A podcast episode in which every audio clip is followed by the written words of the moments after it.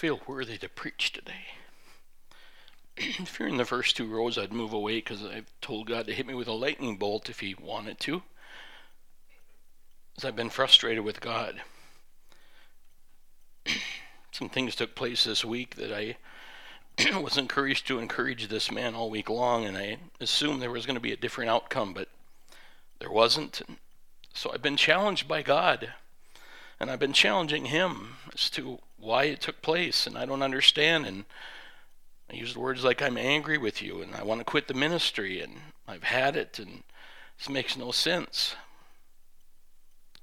And I have to preach this dumb thing on forgiveness. And I know that I need to ask forgiveness from God for my thoughts. And it'll be a process. and a lot of us go through that process. So I think it's legit that I share that with you. I could have held it in and not shared, but man, how many of us have been frustrated or angry with God from time to time? And there's a process to dealing with that. And there's a process to dealing with all this forgiveness we're talking about with other people also. And so we do that together. And we do that with God and with the Holy Spirit's strength. But let's be honest with you right now, my truck almost didn't start this morning, and I thought, good, don't start. I'll just call Tim and he'll have to jump in and fill in because I almost didn't want to. And that's not like me. 21 years saved, and I've never thought these thoughts, but dang, it's tough. so I apologize. I'll get focused here. Just a quick review of last week. We talked about the definition of forgiveness it's to stop feeling angry. the end. yes, that's it. He's got such a sense of humor. I'm I'm angrier right now because I got to do this. You ever get angry and you don't want to let it go? You almost want to hang on to it because you feel so justified in it. That's where I'm at. So I don't even like reading this. So stop feeling angry or resentful towards someone for an offense, a flaw, a mistake, or to cancel a debt. There's a Greek word, and I can't necessarily say it right. It's A P H I E M I. That's the Greek word for forgiveness. It's, it's meant to leave, to send away, to desert, to abandon, even to divorce. And so when we're talking about this idea of forgiving other people, we come to the realization that we're talking about leaving that behind, letting that go, that offense that we have or that against somebody. We need to let those things go, to send it away from us, to get away from us, to desert it, to abandon it, to even to divorce ourselves from the idea that we have the right to keep holding on to that. And I really, the Holy Spirit speaks to me so often, especially in the last few hours is how easy it is for us to say that I don't have to give that up. I don't have to surrender that. I don't want to forgive. But the point is, is we have to forgive that person. It doesn't mean we, we say the offense, what they did was okay, because it probably wasn't. That's why we felt that way. But it doesn't matter. We have to be able to surrender these things. And so the cross is a symbol of forgiveness. Uh, in our discipleship course, we're talking about if our path comes in cross with Christ's path, we have to take whose path? Christ's path. And so when you look at the cross, and I guess I figure the smaller arm is me, and as I go across in this pity party that I'm in, I come across Christ's path. Now I can either choose to push right through it and bull right through it and continue in my pity party and my right to feel angry, even at God. Move away from me. I'm just saying. Or I turn and I go with Christ. Now, there are things about forgiveness that Christ says that we have to do. We talked about that last week. He says we must forgive. The definition of debtor, just to remind yourself, is a person or an institution that owes money or something to somebody. Now, we talked about it in the moral sense, the spiritual sense, indicating the obligation of a righteous life in which we are called to for God.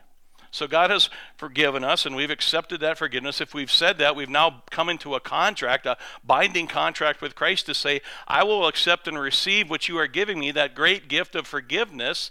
But now you call me to live a righteous life. You expect that I will live a life that is worthy of that forgiveness. And too many times we talk about that free gift, and I just got to go over that again. We say the free gift of salvation. Well, yes, that part of it is free, but that comes with an obligation of we will live a life then that's fits what he wants us to do, how he wants us to live, how we the choices we make or don't make, all these different things. There's an obligation to do that with Christ if we're going to be his followers, his disciples, or if we believe in him and want to live for the gift that we were given, we're debtors to him. In other words, we're in debt to what he has done. So if you guys are thinking, well, I accepted Christ, so it's just a free ride, I don't have to worry about how I live or act, go into the Bible, you'll find out that you're wrong, wrong, wrong, wrong, wrong, wrong, wrong, wrong, wrong. That He has a way that He wants us to live. That he has precepts and commands and he has things that we need to do. And now he talks about, you know, we need to give all of us. And we've talked about that swear word all for me because it's a struggle to say, I will surrender all. Even this feeling I have towards him, in the last day, I need to surrender that. But there's also some alls in the Bible where He will forgive us all our sins. That's a good all. Or He'll provide all our needs. That's another good all. Now, we finished up in Math, or Matthew 7 21 to 23. It was page 12 of, of the notes that I had. I got 24 right now. So it says, Not everyone who says to me, Lord, Lord, shall enter the kingdom of heaven but he who does the what? The will of my Father. He who does it. He who does the will of my Father can enter heaven. Those of us that don't, or those of us that choose not to, or those of us that continue to live a lawless life, will not. And so, if you've ever had the thing where I come to church every Sunday and that's just good enough, it's not good enough. And I'm probably known as the pastor that keeps hammering on the point that we need to get serious with God because He's very serious about us. And I know sometimes I probably get a little bit too harsh, but I tell you what, the Holy Spirit keeps drilling into me the idea that we need to understand that there's an importance here and a way to live here and a desire that He has for us here and that we need to live that way. So when He says, Not everyone who says to me, Lord, Lord, how many of us have called out and said, Lord, Lord, or we've listened to the songs or sang along with the songs or we've showed up? I, we used to have a gentleman in Rapid City that would come and he'd say, It's my 430th Sunday in a row. But his life didn't look like he, he'd missed the most of them. He sat here, but he didn't absorb what it was. We talked about an athlete who, who can talk a good game. Man, I tell you what, I could go try out for the Vikings, but guess what? The words try out. In other words, just because I go there and say I'm fantastic, I should be your quarterback, and they'd look at me and say, I don't know about a quarterback, but they want to try you out. They want to have a tryout to see if you're qualified to do what you say you're going to do. So Christ tries us out from time to time with trials, or He tries us out with uh, opportunities to serve. The Holy Spirit speaks to you about moving in this direction or helping with this person or whatever. And will you do those things? It's kind of like a tryout. Not everyone who talks about heaven belongs to God's kingdom. But again, we're in debt to Him. I wrote down, we're in debt to Him, a, a servitude of, of living Christ like. That we need to live the way that He wants us to live. Uh, we, we have to repent. If we don't repent, it's like we stop making the payments. We talked about that if we stop making our payments to God, and again, don't get me wrong, I'm not saying that our works or anything like that. I'm just saying we're indebted to Him. If we stop living the way He wants us to live, that we could be repossessed. Remember that last week? You look up the word possession, it says somebody takes something back. And if people quit living for Christ and fall away or backslide or whatnot, oftentimes you'll see where they go back to the old way of living, the old lifestyle. The old man comes back alive. So I was reading about the parable of the four soils because oftentimes uh, that's been preached on, and I began to kind of just look at the soils and how it relates to forgiveness or whatnot, or how it relates to this idea of, of ending up in heaven or being all that God wants us to be. And so it talks about four soils. The first one is the seed that falls by the wayside. If you remember that, it just falls by the wayside. They hear the word, but they don't understand it, and there's nothing that really ever takes place. And the second soil is the seed that fell on stony places. So immediately receives the word, it begins to grow roots, but the roots are very shallow. And so when the drought, when troubles, when trials come in life, they dry up rather quickly and wither away. We probably all know somebody that came to the Lord one night and they're just all on fire, and we see them that Sunday and we say, Can't wait to see you next week, and we never see them again. or they're kind of excited about Christ, but then life comes back in the life that they're living, the life that we all live, and all of a sudden they fall away. The third is the seeds that fell among the thorns. They, they grow up, they begin to grow, but the world, the deceitfulness of riches, and the cares of the world choke them out. If you've ever uh, watched thistles, they grow quite well. You never have to plant them, you never have to water a thistle. It grows quite well. It's the the gardening things, it's the grass, it's all those that you need to take care of. So here we have something that's growing, but it gets choked out by the cares of the world, the, the worries and the deceit, the idea I can't come to church anymore, I've got to make more money, I'm buying this new truck, whatever it might be. And that's the last soil, the seed on good ground. It hears the word, it understands it, it bears fruit and produces a hundredfold, some 60, some 30. See, not all ground is good ground, is it? And so oftentimes we read that and we say, well, you know what, I, I must be the good soil, but we'll know the good soil because it produces fruit. Fruit in your life and fruit in others' lives, and all the fruit is for the king and the kingdom. So we begin to look at what soil are you? Because we come to realize that when he says not everyone could enter the kingdom of heaven, we realize that all these soils all had different uh, interactions with God, but at different levels, the turnout began. Some had lots of fruit, some had no fruit whatsoever. So we need to forgive. If you remember in Colossians 3, we won't go there right now, but Colossians 3 it says that Christ forgave you, so you also what? Must. Must forgive. So if you're out there struggling to forgive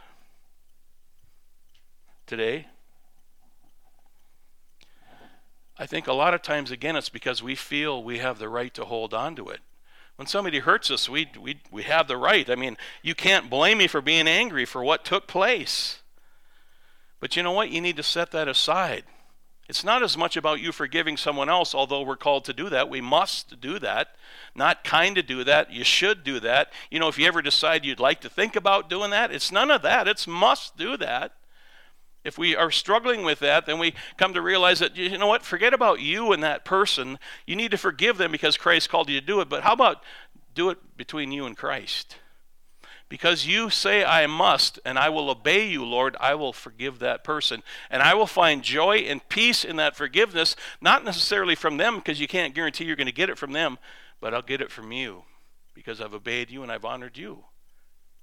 See, if we'll take our human nature stuff out of it sometimes and look to Christ and say, I'm looking to you for that peace. I'm looking to you for that love and that joy. I'm looking to for you to the contentment that comes out of forgiving, then I'm going to be okay. I'm going to receive that. I'm going to sense that. I'm going to feel that. But I can't guarantee that when I go ask forgiveness from someone or I go to forgive someone that I'm going to receive all that from them. So if you're looking for them to somehow give you this gift, it may happen, but it may not. And I'll guarantee you, if Satan has any say about it, he'll get them to not do it how you wanted it done. Because see, if I say, okay, there's Shane sitting there. If I say, you know, Shane, uh, I'm, I'm gonna, I'm gonna forgive him for something, but then he better say, you know, by golly, it was so wrong what I did, and you know, I got to tell you all this other stuff too, Brian. I just got to tell you. He might not. He might shrug his shoulders and walk off. And now I'm still mad, and I'm still now I even hate him more, and I don't want to forgive him at all because I tried and he didn't meet my need, my expectation. It's a setup to fail. But if I'll look to Christ and say, You've called me to do this, and I love you, and so you say I must, then I will. And now I'm victorious in Christ. But too often our flesh gets in the way. Too often we wear our feelings on our sleeve. I shared with Corrie ten Boom. Corrie ten Boom went to the uh, uh, concentration camps, was there, survived it.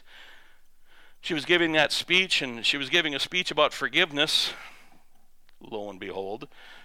And at the end of the service, she was back shaking hands with everyone. And there, a few people back, was the gentleman that was a guard that used to mock them and you know Google at them when they were naked, getting deloused making weird, horrible gestures and whatnot. And she said, God, I'm not forgiving that guy. But by the time he got to the front of the line, she had already said, Lord, forgive me for not wanting to forgive. So, Lord, forgive me for not wanting to forgive you because I don't understand what took place this week. And you know what? That was just easier for me to do than it was 15 minutes ago.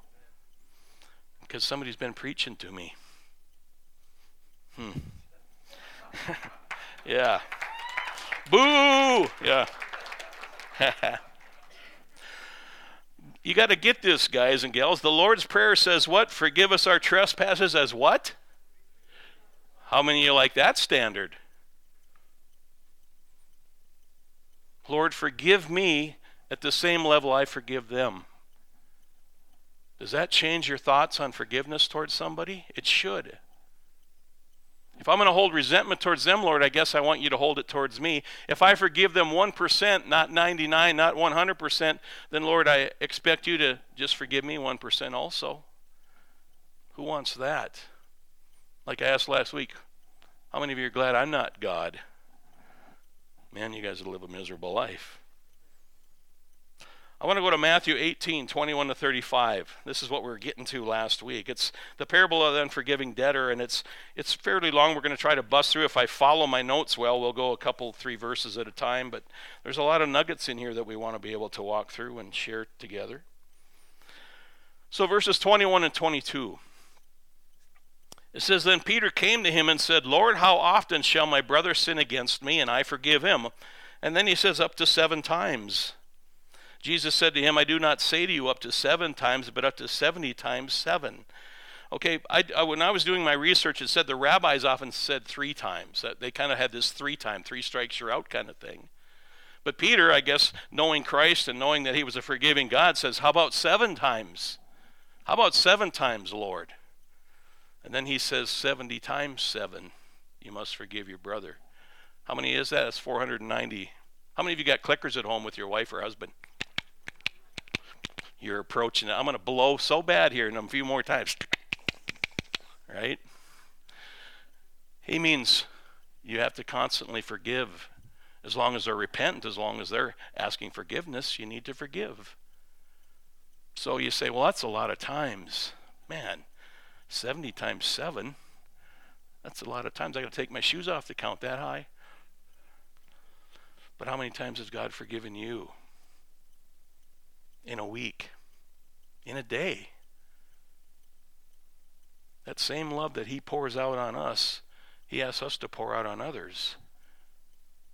Man, I tell you what, that's a challenge, isn't it? I mean, I grew up with my brother Brad, and I, don't think I, he had thousands of times through the years. I probably had two. I, no, that's probably not true. Luke 17, verses 3 and 5 says this It says, Take heed, meaning pay attention to or take notice of to yourselves. If your brother sins against you seven times in a day, and seven times in a day returns to you saying, I repent, you shall forgive him. You might as well say, You must forgive him. Our intentions need to be to forgive. But how many of us, if we're honest, just say, you know what, if someone keeps doing that, I'm not going to want to forgive them after a while. I'm going to say, I don't think they really mean it. But how many of us don't mean to sin today or tomorrow? Yet we have a Heavenly Father that says, if you'll repent, I'll forgive you all your sins. It's not a double standard thing taking place. The Bible says we're to be Christ like. So if we're Christ like, that means we act like Christ. That's our goal, is to imitate Christ to other people. And so if He's forgiving us that many times if we come before Him, and it's thousands in a lifetime, millions maybe in a lifetime, he says, Do the same for those that come in contact with you. Be Christ to them, be Christ like to them. But our flesh hates that idea, doesn't it? We don't want to do that. Three times is plenty for some people, we figure. Yet we always want forgiveness. I, I, I got to share the story again about just driving. I mean, I, it happens to me all the time. Maybe it doesn't to you, but uh, you know what? If someone pulls out in front of me, or you know, does something crazy, and I, I, I don't I don't make gestures to them. I don't say you're number one. but I get frustrated with them. It's like, come on, what's going on? Didn't you see me? You need glasses? And then I do the same thing two minutes later. I'm like, what's the big deal? I didn't mean to. Man, we forgive ourselves just fine. Double standard stuff. We're called to forgive. Christ forgives us. If we're going to accept his forgiveness, it has to go out from us, it has to happen. We can't hold it in. If you're a Christian, a believer in Jesus Christ, sitting here today with unforgiveness, I get it because it may have been something horrific years ago.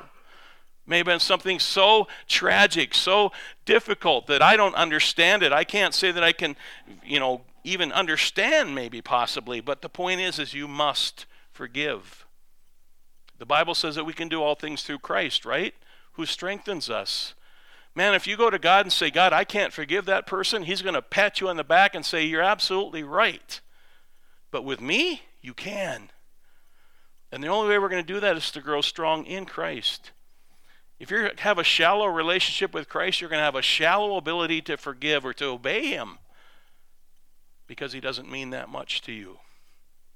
And so, as we grow in our relationship and the understanding of the gift that He's given us, if we value that gift enough, we will value then serving Him, that indebtedness that we have towards Him. We'll want to be part of that. We'll want to carry that love to other people. Yet it's a struggle. I won't stand up here, and I don't believe Tim will stand up here and say that it's just, oh, this is all so easy because our flesh gets in the way. If it was so simple, he wouldn't be saying that we must do it because we'd automatically do it. But he says we must do it, and you shall do these things. So if you aren't doing those things, you're being disobedient to God. And we just read where God can't forgive you. It's a struggle. Again, 490 times. Man. I just want to do a side note here. I was thinking this as I was going through this this morning before I came in, which I was hoping my truck wouldn't start and I'd call Tim and wouldn't have to do this.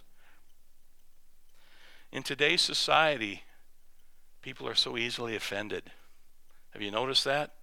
I mean, uh, what's the what's the song, the Christmas song about uh, it's cold outside, baby, it's cold outside? Apparently, that's raised quite a ruckus lately because it's man pushing his wants on this woman, and she apparently felt that she had to succumb to him. I mean, she's singing the song with him, but apparently that doesn't mean anything. But what we say or how we live offends people. We're, people are so easily offended these days. They're being taught to be so offended so easily. So expect to be hearing that you're offending people, especially if you're walking in the faith. How offensive it is. You're offending me because you're saying how I live my life or the choices I'm making are wrong to you. You just tell them, you know what? I surrendered my opinions long ago and gave them to Christ. I'm just telling you what my Savior says. You got a problem? Go to the cross and talk to him about it. Just be aware that you're going to be told you're offending people in very many, eh, very many ways, simple ways, ways that you can't even understand, ways that seem ridiculous. And so we will offend, and you might need to ask forgiveness from time to time, but I think you need to stand on God and the Word of God, and there's going to be times that you don't need to apologize, but do it in a way that's nice share the truth without offending them or share the truth and say uh, you know i just want to let you know this is what the truth is. I don't mean to to judge you. Christ is doing that just fine without me. So this whole idea of forgiving people but also we need to sometimes ask forgiveness. Which one do you think is harder? Depends on us.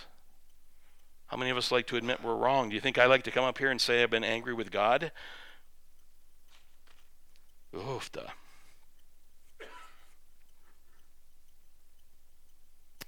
Proverbs 19:11 says this: "The discretion of a man makes him slow to anger, and his glory is to overlook a transgression." See, if we're Christ's children, then we have to be strong enough in Christ to not be so easily offended by those that don't know Christ and say things or do things that hurt us or seem hurtful because they don't know any better. They aren't Christian. They aren't believers. They aren't caring about what the Bible says, or they're not caring about how the Bible says we should live, or they're not caring that we have a feeling or that we have thoughts and ideas about how Christ is living in our life and we want to share them or we want to live as Christ has called us to live. And so they might say things or do things that are that are, are offending to us. Yet we're walking in the strength of Christ. Christ should have been offended constantly in his walk. In fact, when they came to arrest him, he had all the right in the world to be uh, offended by them horribly, and he actually healed the man that the, the ear was cut off of. I mean, he goes then and then some kind of God. And so we have to be checking ourselves because it's our flesh that reacts to people that offend us. It's our flesh that's reacting to that. And so, if we're allowing our flesh to react to everybody and that we're getting mad and angry quite often because they're saying this or they're doing that, you've got to check yourself with God because you're not allowing the Holy Spirit to control that. You don't have that Holy Spirit filter that takes this stuff in and says, you know what, that's a non believer. I'm not shocked that they're saying those sort of things, and so I have grace and mercy towards them. Anyone ever show you grace and mercy when you made a mistake, when you didn't know any better? How many of us, when we started a job, made mistakes at first till we got it figured out? The first mistake, usually they don't say you're out of here, unless you're flying a plane or pilot. That's a big deal. But if you're in the widget factory and you don't make widgets quite right two or three times, hopefully they say, you know, this is a learning moment or this is something that we need to change. Show people how you want to be treated by how you treat them. Christ says that we must forgive. I tell you what, if you walk away with nothing other than Brian was angry at God today, it's that you must forgive. No matter how long you carried it, no matter how difficult it is, no matter how horrific the thing is, we must forgive.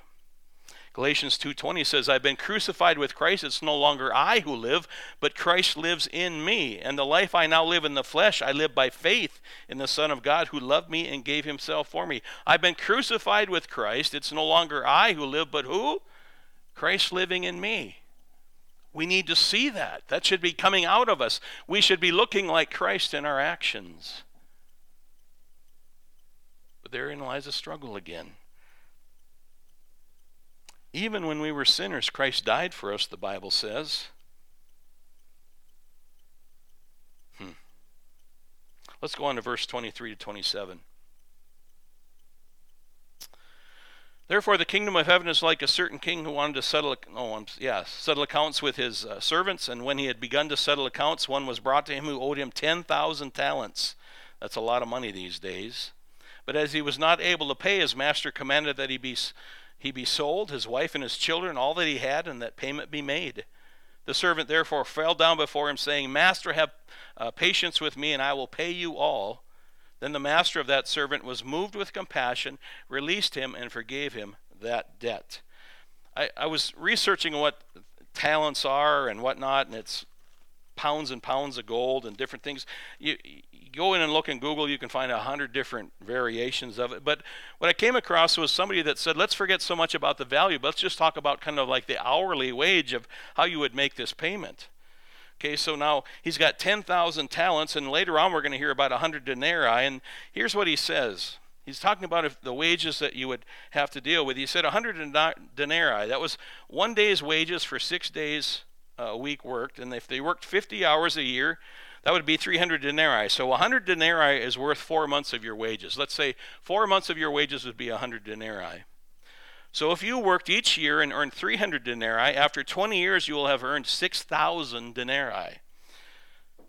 So you'd go to the king and you'd say at this point, he'd say, Congrats, you've you worked 20 years, you got 6,000 denarii, that'll pay back one talent. You only have 9,999 more talents to go. Take 200,000 years at that rate to pay the difference. So, what's he saying there? It's like $7 billion. He's saying that that debt that we owe Jesus Christ, we can't pay. And how dare we say that, oh, I'll pay you back, God, because it's impossible to pay him the debt that we owe because of our sins.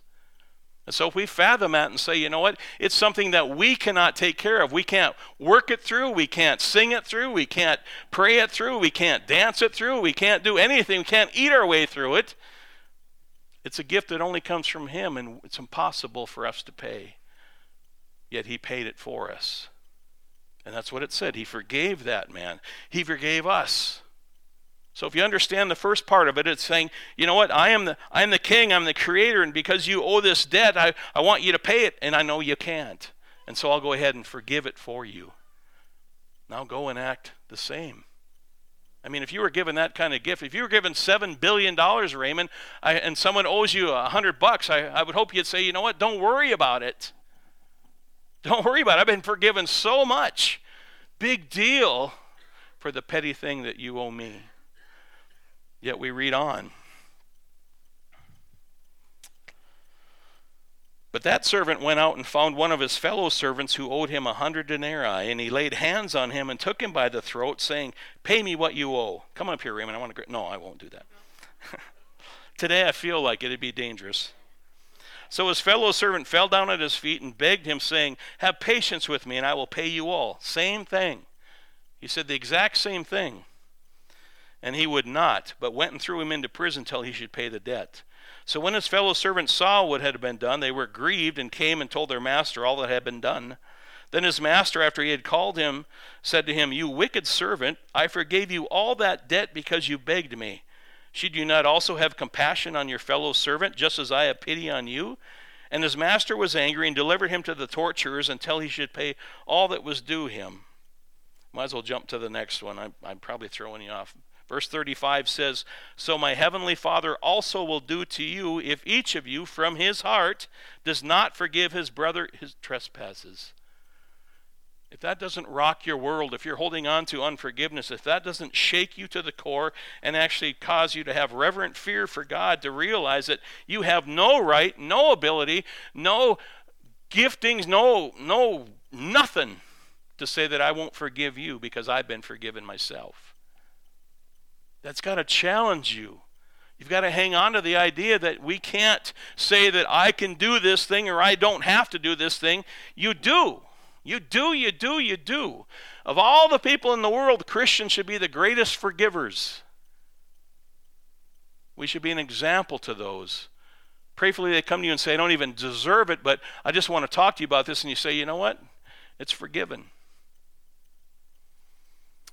Several years ago, I was having a burger at a restaurant. Shocker, right? And I go out to my car, and it's like shoved about 14 feet over with a huge dent in the back end, and nobody there. So I went in and, of course, finished my burger. Couldn't just leave that. And pretty soon the cook came out and said, I saw who did it. And I said, Well, who did it? She didn't really want to say and i said you know what? I'm not i'm not going to get after i just I, you know i want to give them a call. I want to find out because they hit my car and they took off. That's not right. And so she gave me the name and i was calling trying to get a hold of him and he wasn't home yet. He was probably still driving his truck that he smashed me with uh, on his way home and she said why are you so calm? I'd be furious. The guy hit and run and took off. I would be so furious. And i said you know what? It's it's just a car it gets me to point A to point B. I said, I want it fixed. I think it's right that he would fix it, but it's nothing to get crazy about. So I got a hold of the guy, and then he, of course, said, Oh, yeah, yeah, I was going to try to get a hold of you. yeah, right. And so then it took forever. So I had the car fixed, and then it took forever for him to pay that other gentleman. And I felt obligated because that guy said, Don't worry, I know the guy, he'll give me the money. And it was weeks and weeks later he hadn't and now i wanted to get this unforgiveness again and say you know what? I i showed you mercy and now look at what you're doing. But you know what? It was christ that showed him mercy through me and i got to turn that over to christ. I don't want to hold on to that offense. That man that had the money coming wasn't upset. He was saying you know i know the guy he's kind of slow payer don't worry about it but yet i wanted everything to be done just right. And i i have the right to do that i guess it's the word right but you know, with Christ, I was able to deal with that so differently than I would have prior to knowing. Prior to knowing Christ, I might have found that guy's truck and smashed his and drove off. Nana, nana, boo boo, right? Anyone ever do that in your life? You feel obligated and, and have all the opportunity in the world to go out and treat someone poorly? I was reading and someone wrote this. They said, Spiritual indebtedness is not literal but figuratively.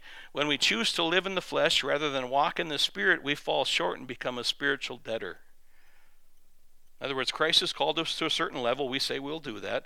Romans 12:1 says, Paul writes this. He said, I beseech you, therefore, brethren, by the mercies of God, that you present your bodies a living sacrifice, holy acceptable to God, which is your reasonable service reasonable service. He's saying, you know what? All that you receive from God, and He's asking you to do these things back. Isn't that? That's reasonable, isn't it? That's reasonable. It's reasonable. Last week we mentioned that somebody might say, well, God, I owe you a debt of gratitude. Man, I owe you a debt of gratitude for that gift. Well, that's true. But gratitude is just being thankful, which is good. But all you're really saying is, God, I, am thankful for the gift you gave me. But what he's saying is, if you're thankful, then I'm going to see it in how you treat others. I'm going to see it in how you live your life. I'm going to see it in how you live your life. So when Paul says that we're, you know, therefore, brethren, by the mercies of God, that you present your bodies a living sacrifice, then I've got to sacrifice me. I got to pick up that cross. The Bible says, you know, if you'll pick up and bear your cross, we talked about that on Wednesday. Bear your cross. The word bear means to carry. Sometimes it's a heavy load to be a Christian. Sometimes it's hard to carry the cross as Christ wants you to carry it because you want to throw it down and punch the dude. I don't want to carry a cross. But if you're going to carry yourself or the cross and you can only carry one thing, which are you going to choose? Because flesh wants to rule. Flesh is always at battle with us. But he says, pick up the cross, bear the cross, carry the cross, and follow me. Follow me. Follow me. You ever play follow the leader? That's what he's saying. Do what I do and say what I say and live as I live. Hear my words. Song this morning about Holy Spirit speaking to us. And if we'll listen, but we have to build stronger relationships with Jesus Christ to overcome these hurdles that we're talking about today. Because if you won't get closer to Jesus Christ, if you'll just walk in your own flesh, you'll never choose to do it. And it says it's got to be from your heart. So again, I'll use Shane as an example. If he does something to me, or and, and I say, "Well, you got to apologize," and he says, "I'm sorry." There, he said it. Oh, it feels good. I know that was from his heart. Remember, the Bible says that he doesn't look at the outward appearance; he looks at our heart. 1 Samuel 16:7. It's one of the verses that rocks me all the time because he looks at our heart. What's your intention with what you're saying?